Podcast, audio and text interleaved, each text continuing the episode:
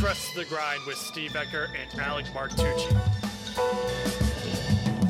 I have to have that discipline to make sure that I'm handling my business and I'm always developing, I'm always getting better. It takes a lot of work and you have to go the extra mile. You know, like I take three deep breaths and I just keep repeating myself like I got this, I got this, I got this. It drives you, it makes you so hungry, and you keep going and you keep going. Yes, sir. Yes, sir.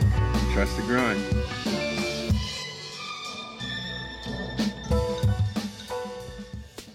Welcome to Trust the Grind podcast. My name is Steve Ecker, and this is episode 77. And today's topic is going to be around the music producer Rick Rubin.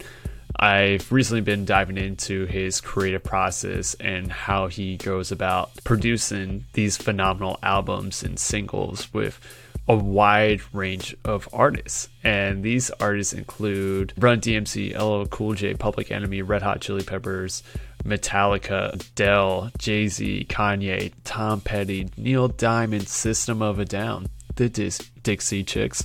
I've been really fascinated by his versatility to work with a range of genres and help people make the best music that they can. Rick Rubin was the founder or co-founder of Def Jam and basically has been a huge staple in the music game. People know about him, but I feel like people don't know about him if that makes any sense.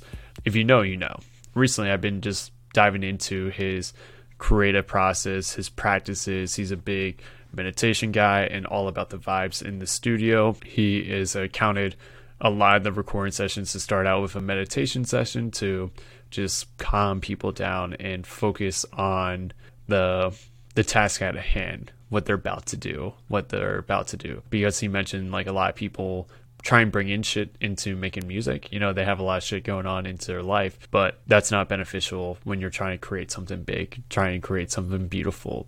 And another thing that he mentions that I personally just really resonated was that he compared the creative process to fishing. And he says, you don't go fishing to catch the biggest fish in the pond. You go fishing to go fishing. And whatever happens, happens. If you catch a few fish, great. That's awesome. That's a great day.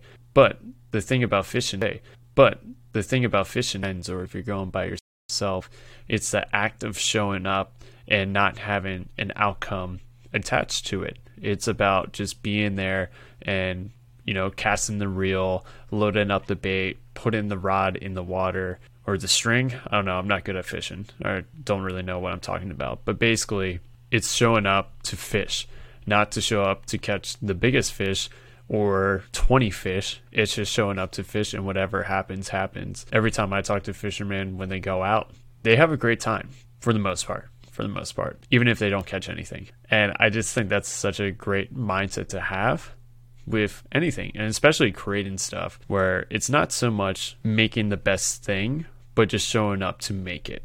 With this podcast, for my example, this might not be the best podcast for my example.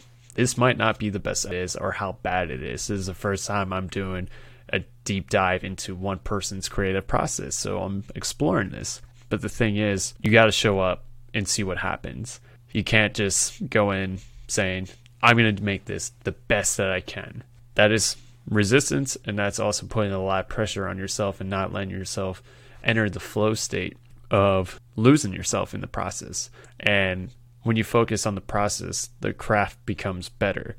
The more that you show up, you get better at the craft and it's just all about the reps game.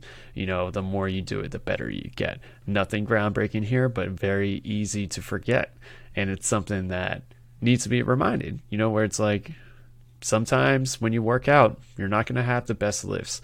You're not going to have the best endurance. You know, you might be a little tired, you might be a little fatigued, and it's easy to beat yourself up because you want a really good workout. But the fact that you showed up and moved your body and did the things that you did was a huge success. You know, that's a process focus versus versus an outcome focus. James Clear, the author of Atomic Habits, talks about you want to become the process based person and not the outcome based person. So, if you want to run a marathon, the goal isn't to run a marathon. The goal is to become a runner. As a creator, it's not about making the best thing one time.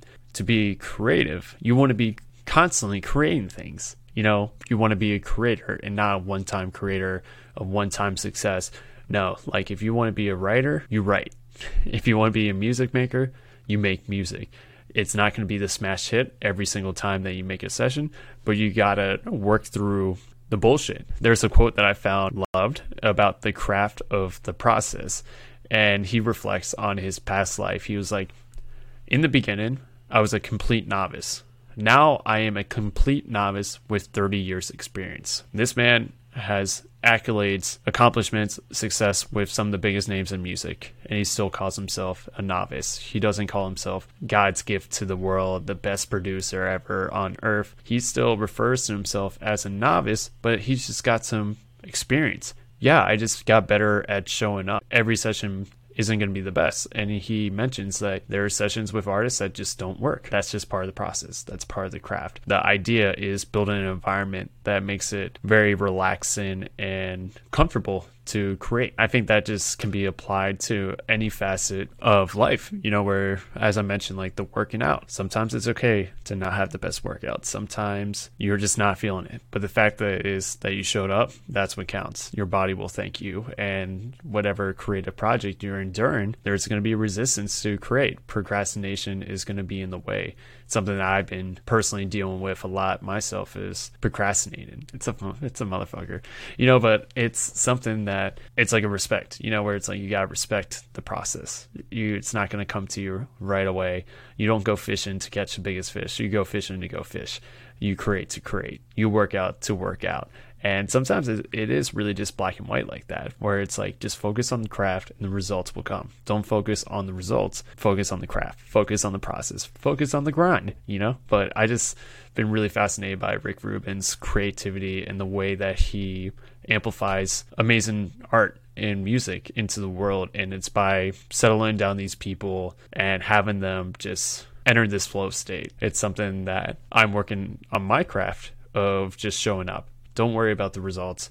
Just show up. Should be consistent. Put in the reps. It'll come. And that's something that I want to inspire you as well. The thing that you were going after, just focus on the craft. Stop working out the outcome of it because I recall a time when I first started lifting weights, I wanted to get a certain weight of packing on muscle and I never got there. You know, or if I did, I lost it right away, then I didn't feel as good. So that's something that should be considered, you know, where it's like, are you giving too much weight to the outcome? Or you should celebrate the, the little win of showing up. If you found any value in that episode, share this with a friend. That's all I got for you. And yeah, thank you so much. Every Monday and Thursday, we'll be posting some new eps with some new ideas and new things to explore. And super grateful to have you all along for the ride. So yeah, until next time, peace.